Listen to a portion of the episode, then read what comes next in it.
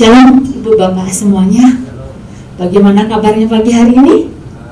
Wow, dahsyat ya. Saya percaya Ibu Bapak semuanya dalam keadaan sehat jasmani juga sehat rohaninya. Sekalipun saat-saat hari ini Ibu Bapak ya corona makin memuncak terus ada varian-varian baru mungkin ibu bapak bertanya gini aduh kondisi saya tidak sebaik tahun-tahun yang dulu.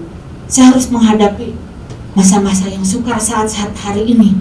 Tidak semakin baik.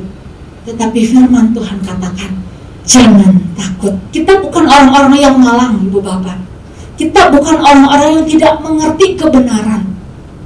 Segala sesuatunya sudah semakin dekat. Firman Tuhan katakan semuanya harus digenapi di dalam kehidupan kita semuanya. Nah ibu bapak berbicara mengenai tetap melangkah maju. Mungkin kita bertanya dalam kehidupan kita, bagaimana kondisi yang sulit seperti ini, yang sukar seperti ini, semuanya semakin tidak menentu masa depan juga lima tahun ke depan kita tidak pernah tahu bagaimana keadaan diri kita. Sedangkan kita harus berusaha. Mungkin ada yang mengalami hambatan-hambatan di dalam usahanya. Ada yang kehilangan pekerjaan, ada yang berkurang penghasilannya. Nah, ibu bapak, mungkin kita menghadapi hal-hal yang demikian. Dan kita bertanya, bagaimana saya bisa harus tetap melangkah? Saya sendiri juga sedang mengalami banyak masalah. Saya sedang masalah ini belum beres, masalah itu harus ditutupin, belum sakit penyakit. Bagaimana saya harus tetap melangkah Ibu Bapak? Ketika kita tahu pesan tetap harus melangkah diambil dari Ayub 23 ayat yang yang ke-11 sama-sama kita baca terlebih dahulu ya kakiku tetap mengikuti jejaknya aku menuruti jalannya dan tidak menyimpang nah ibu bapak siapa saat-saat hari ini yang nggak punya masalah. Nggak ada. Semua pasti punya masalah. Kecuali orang yang tinggal di kuburan, yang nggak punya masalah. Satu saat juga dia akan mengalami apa menghadapi penghakiman daripada Tuhan. Jadi semua kita pasti punya masalah. Yang jadi harus kita garis bawahi, jangan membuat masalah ibu bapak. Nah ibu bapak kita belajar dari kehidupan Ayub. Kalau Ayub berkata, kakiku tetap mengikuti jejaknya, aku menuruti jalannya dan tidak menyimpang. Itu dia berkata demikian itu bukan dalam keadaan dia sedang enak-enak, tidak ada masalah. Oh enggak ibu bapak, dia sedang dalam keadaan masalah. Bahkan sahabat-sahabatnya berkata, dia punya masalah berat, sangat berat katakan sangat berat. Kalau sangat berat itu bukan berat lagi, sangat berarti lebih berat. Satu keadaan yang mungkin juga Ayub nggak pernah duga-duga, nggak pernah dia sangka-sangka. Satu saat kambing domba, unta, ludes semua, harta bendanya habis semua. Seketika itu juga karena dirampas. Kemudian ibu bapak, apa yang terjadi?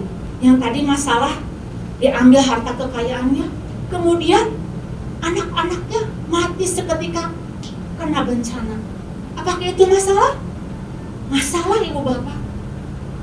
Kalau orang tua sampai melihat anaknya mati, saya bisa bayangkan betapa hancurnya hati seorang orang tua.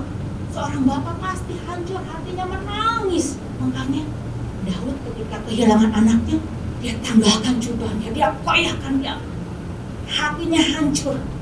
Itu sebuah masalah. Sampai di bagian ini Ayub masih bisa berkata, saya lahir teranjang, pulang juga teranjang.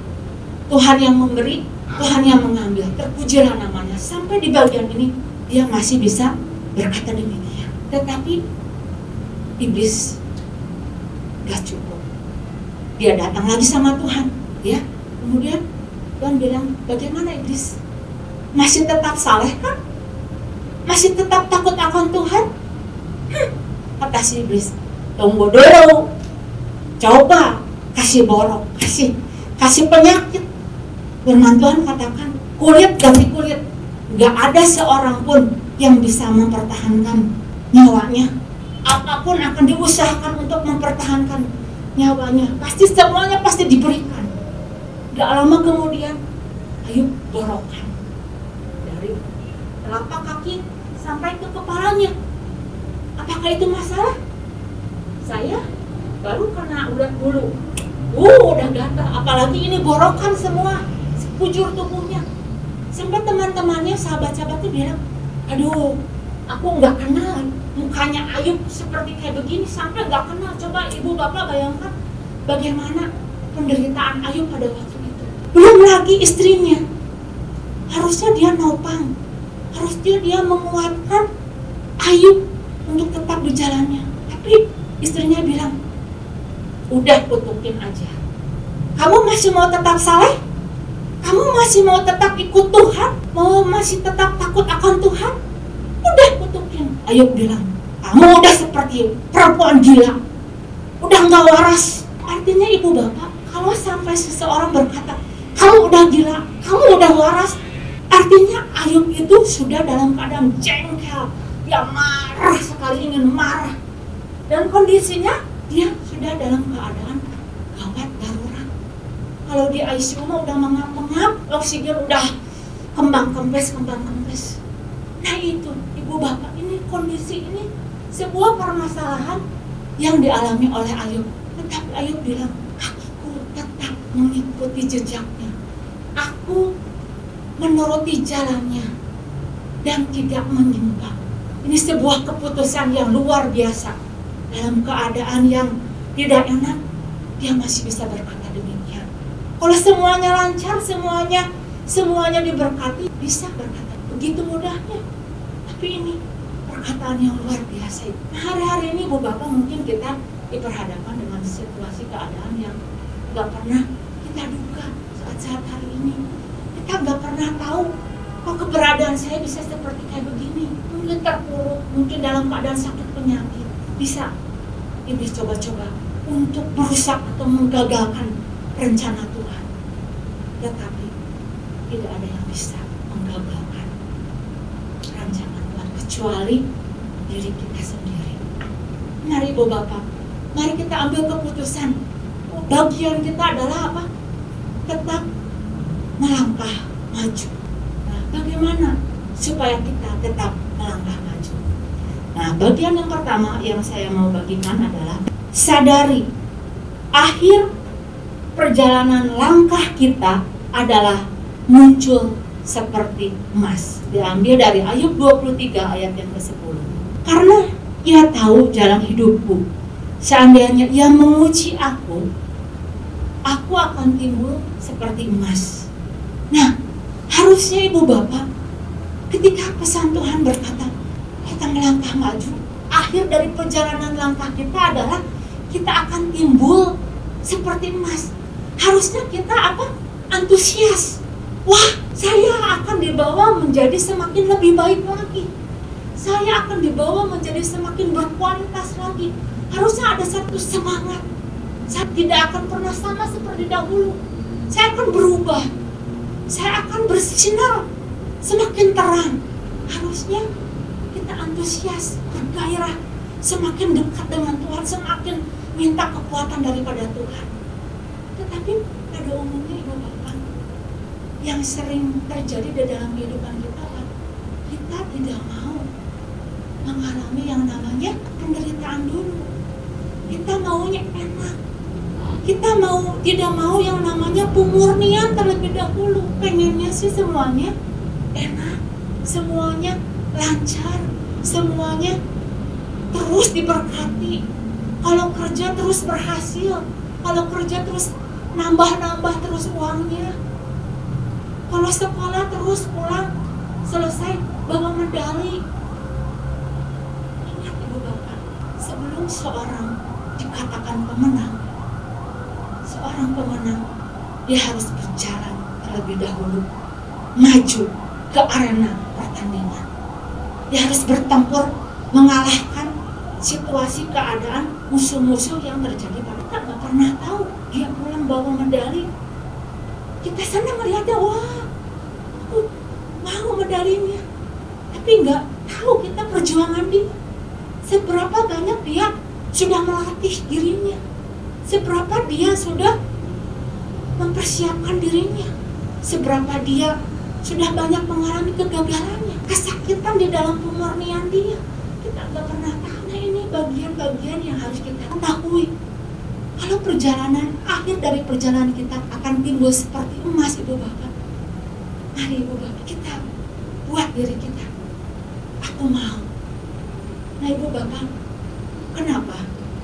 Ya coba kita bertanya, kenapa seseorang harus mengalami pengujian terlebih dahulu supaya dia tidak tergoncangkan oleh apa pun yang terjadi pada waktu pada waktu dia diperhadapkan dengan permasalahan Tuhan katakan di dalam Ibrani 12 ayat 27 bahwa Tuhan katakan bahwa satu kali aku akan menggoncangkan aku akan menggoncangkan bukan hanya bumi tetapi langit supaya tinggal tetap apa yang tidak tergoncangkan supaya timbul sesuatu yang murni supaya timbul sesuatu yang sesuatu yang lebih bagus lagi. Kalau seseorang tergoncang artinya dia belum belum muncul kekuatannya. Jadi sampai Tuhan katakan sampai ada sesuatu yang muncul di dalam dirinya. Sampai kapan? Sampai keberadaan kita tidak tergoncangkan. Mungkin kita bertanya saat-saat hari ini. Hmm, saya kan masih Kristen. Saya masih bisa doa-doa. Saya masih bisa memuji-muji Tuhan. Tapi ingat Ibu Bapak, ya, pada saat kita dikuasai oleh roh ketakutan, dan kita mulai beralih fokus kita kepada hal-hal yang lain, bukan kepada Tuhan. Saat itulah kita sudah mulai tergoncang. Nah Ibu Bapak, hari-hari ini banyak orang sedang digoncang Bu Bapak pikir kalau masuk ke surga itu gampang? Enggak Ibu Bapak. Banyak syarat dan ketentuan berlaku. Pemurnian dilakukan oleh Tuhan. Dan ini adalah waktu-waktunya pemurnian. Tapi ingat, ini adalah waktu-waktunya bagi kita juga untuk mengalami kuasa daripada Tuhan. Hari-hari ini banyak orang-orang tergoncang, Ibu Bapak. Ketakutan. Ada yang ketakutan sampai keluar pagar pun nggak berani. Saya kasihan sekali. Nah dia bilang nyetok apa di rumah? Saya cari obat batu obat obat pilek obat demam takut kalau kalau satu satu kali saya batuk pilek dan susah cari obatnya. Saya nyetok vitamin C D E nyetok supaya supaya apa supaya sehat. Nah ibu bapak ada banyak. Orang-orang udah jadi sepertinya udah salah. Kasihan sekali. Mereka udah mulai dikuasai oleh ketakutan. Belum lagi ada yang semalam-malaman nggak bisa tidur mikirin. Aduh ini gimana usaha saya bisa berlanjut apa enggak? Kasihan sekali ibu bapak. Bagian kita bagian kita apakah kita akan sama seperti mereka? Ibu bapak ketika kita memutuskan kita mau tetap melangkah untuk tetap maju, bagian yang harus kita lakukan adalah yang pertama Ibu Bapak, kuasai diri kita, jadilah tenang, dan supaya dapat berdoa. Nah, Ibu Bapak kita sama-sama terlebih dahulu baca di dalam 1 Petrus 4 ayat yang ke-7 ya. Apa yang harus kita lakukan supaya kita tetap mau untuk eh, apa bisa melangkah ya dikatakan bahwa kesudahan segala sesuatu itu sudah dekat. Karena itu kuasailah dirimu dan jadilah tenang supaya kamu dapat berdoa. Banyak saat hari ini Ibu Bapak kegoncangan terjadi dalam lingkungan kita orang-orang. Orang-orang udah mulai gelisah, ketakutan, bahkan sampai berdoa pun di hadirat Tuhan udah nggak tenang, udah nggak bisa tinggal diam udah nggak bisa nggak bisa berdoa. Karena apa? Dikuasai oleh ketakutan boro-boro mau langkah maju. Nah ini bu bapak yang pertama kuasai diri kita. Kemudian yang kedua kita harus teguh di dalam panggilan dan pilihan kita di dalam 2 Petrus 1 ayat yang ke-10 karena itu saudara-saudaraku berusahalah sungguh-sungguh supaya panggilan dan pilihanmu makin teguh Apa yang makin teguh Ibu Bapak? Panggilan dan pilihan kita. Ya. Sebab jikalau kamu melakukannya, kamu tidak akan. Kalau terjemahan bahasa Indonesia sehari-harinya itu dikatakan bahwa supaya kamu itu jangan murtad. Waduh, ngeri sekali kalau membaca ayat ini ya Bapak. Saat-saat hari ini Bapak, yang namanya murtad mungkin saja terjadi di mana-mana. Apalagi kalau seseorang udah mengenai perut, isi perutnya diisi kelaparan, apa yang terjadi? Bisa murtad. Penghasilan nggak bertambah-tambah, keuangan nggak bertambah, tambah makan melorot, bisa ninggalkan Tuhan. Nah ibu bapak, itu yang saya mau membagikan. Mari kita mau tetap teguh di dalam panggilan dan pilihan kita. Kita terus berusaha dengan sungguh-sungguh untuk tetap fokus pada apa yang menjadi rancangan Tuhan dalam kehidupan kita. Kemudian yang kedua, apa yang harus kita lakukan agar kita tetap melangkah maju? Yang kedua adalah sadari perlunya firman Tuhan. Diambil dari Ayub 23 ayat yang ke-12. Perintah dari bibirnya tidak kulanggar. Dalam sanubariku kusimpan ucapan mulutnya. Nah ibu bapak, untuk kita tetap melangkah maju, kita perlu tuntunan Tuhan. Kita perlu arahan. Arahannya itu apa? Firman Tuhan. Firman Tuhan. Saat-saat hari ini, apa yang menjadi arahan pada saat kita melangkah? Apakah berita-berita dari dunia? Apakah perkataan-perkataan dari orang-orang? Kalau ibu bapak baca setiap hari, saya baca setiap hari yang ada berita corona terus. Aduh, corona lagi corona, corona koroni, corona koroni. Begitu. Buka WA berita. Bagaimana cara menangani COVID? Yang ampuh, belum rep, rip, rip, rip, belum lagi varian-varian yang baru yang muncul, delta, alpha, kopa segala macam. Nah, apa yang menjadi panduan kita saat-saat hari ini? Kita perlu yang namanya firman, Ibu Bapak. Tuhan katakan orang yang punya firman dia ayat dia adalah orang-orang yang tetap kuat dan dia akan bertindak. Karena itu yang harus kita renungkan, yang harus kita baca itu adalah firman Tuhan, bukan renungan-renungan, bukan perkataan-perkataan dunia yang menakutkan. Artinya ibu bapak bukan artinya saya saya sosokan, oh udah gak takut. Bukan ibu bapak, saya tetap waspada.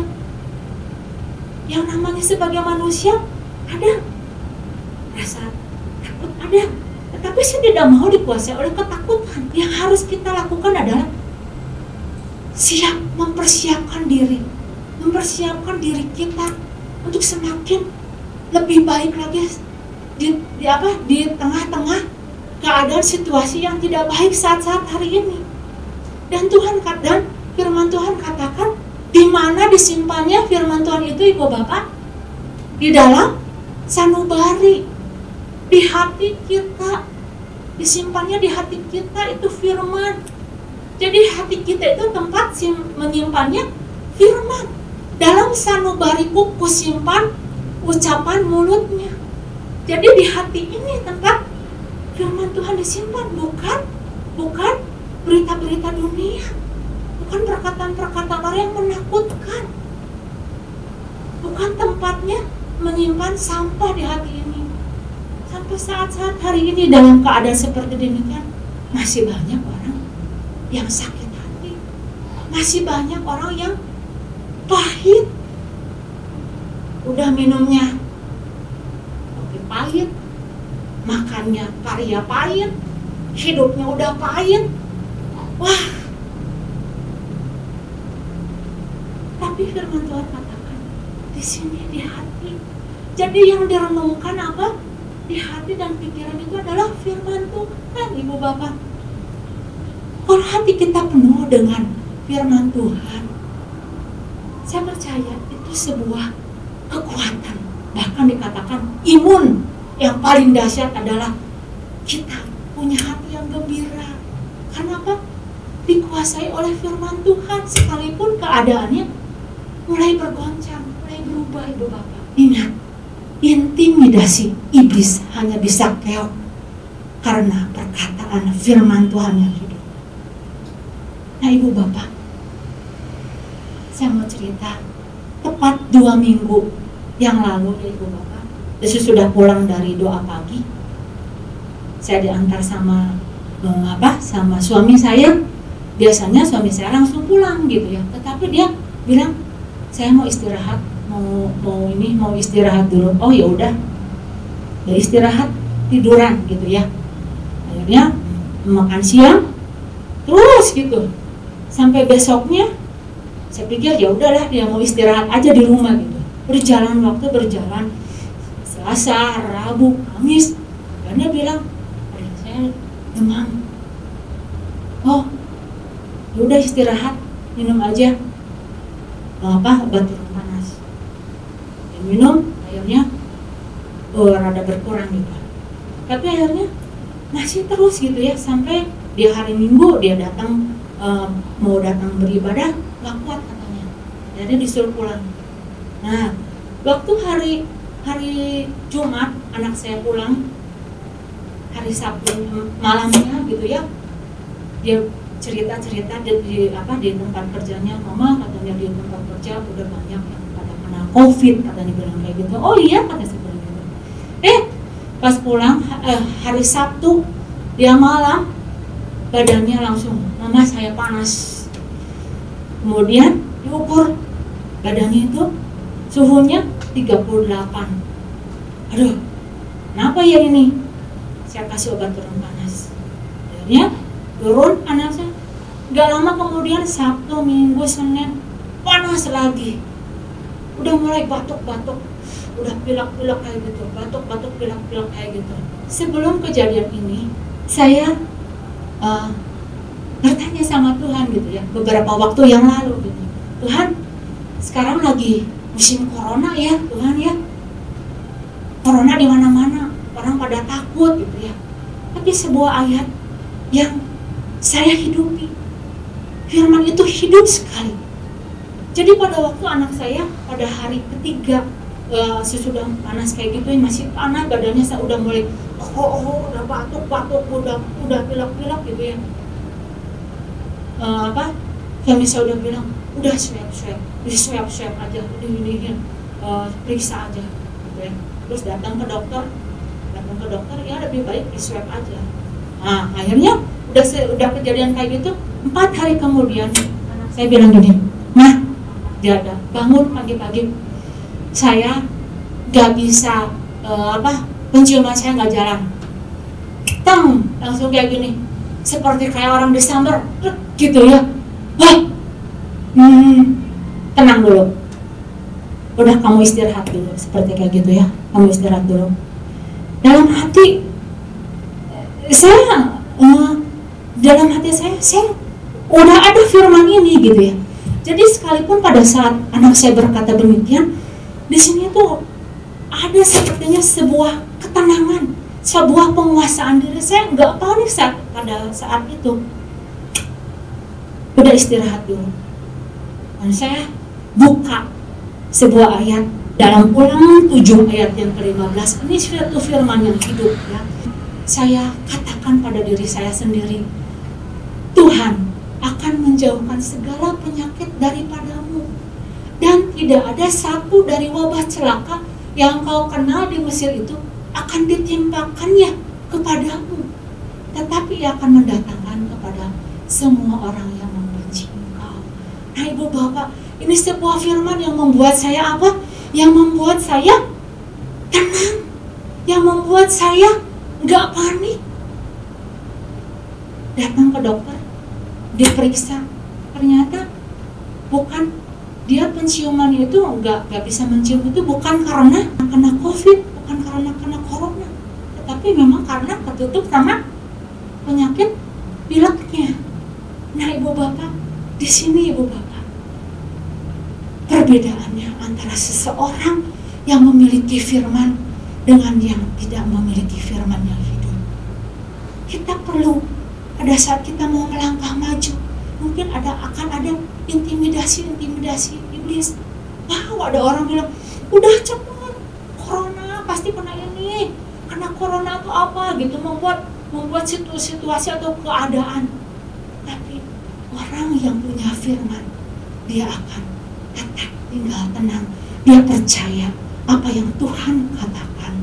Dan akhirnya memang terbukti sampai terakhir di swab nggak ada yang namanya virus corona ini. Saya katakan Tuhan terima kasih tidak ada satu penyakit pun yang menimpa Mesir akan menimpa kepada ibu bapak sama seperti demikian yang Tuhan katakan kalau Tuhan pada waktu dia dicobai dia lawan intimidasi-intimidasi ini dengan apa? Ada tertulis, ada tertulis, ada tertulis. Begitu juga apa yang tertulis di hati kita, apa yang tertulis di dalam pikiran kita, itu yang harus kita ucapkan. Hari Ibu Bapak, dua hal ini saya mau membagikannya bahwa kita hasil akhir kita adalah kita akan dibuat semakin berkualitas. Kita masih harus tetap maju kita semangat kita ber, kita memiliki satu antusias yang lebih lagi firmannya akan menjadi tuntunan dalam kehidupan kita tidak akan pernah meninggalkan kita. Amin ibu bapak. Demikian firman Tuhan. Mari kita sama-sama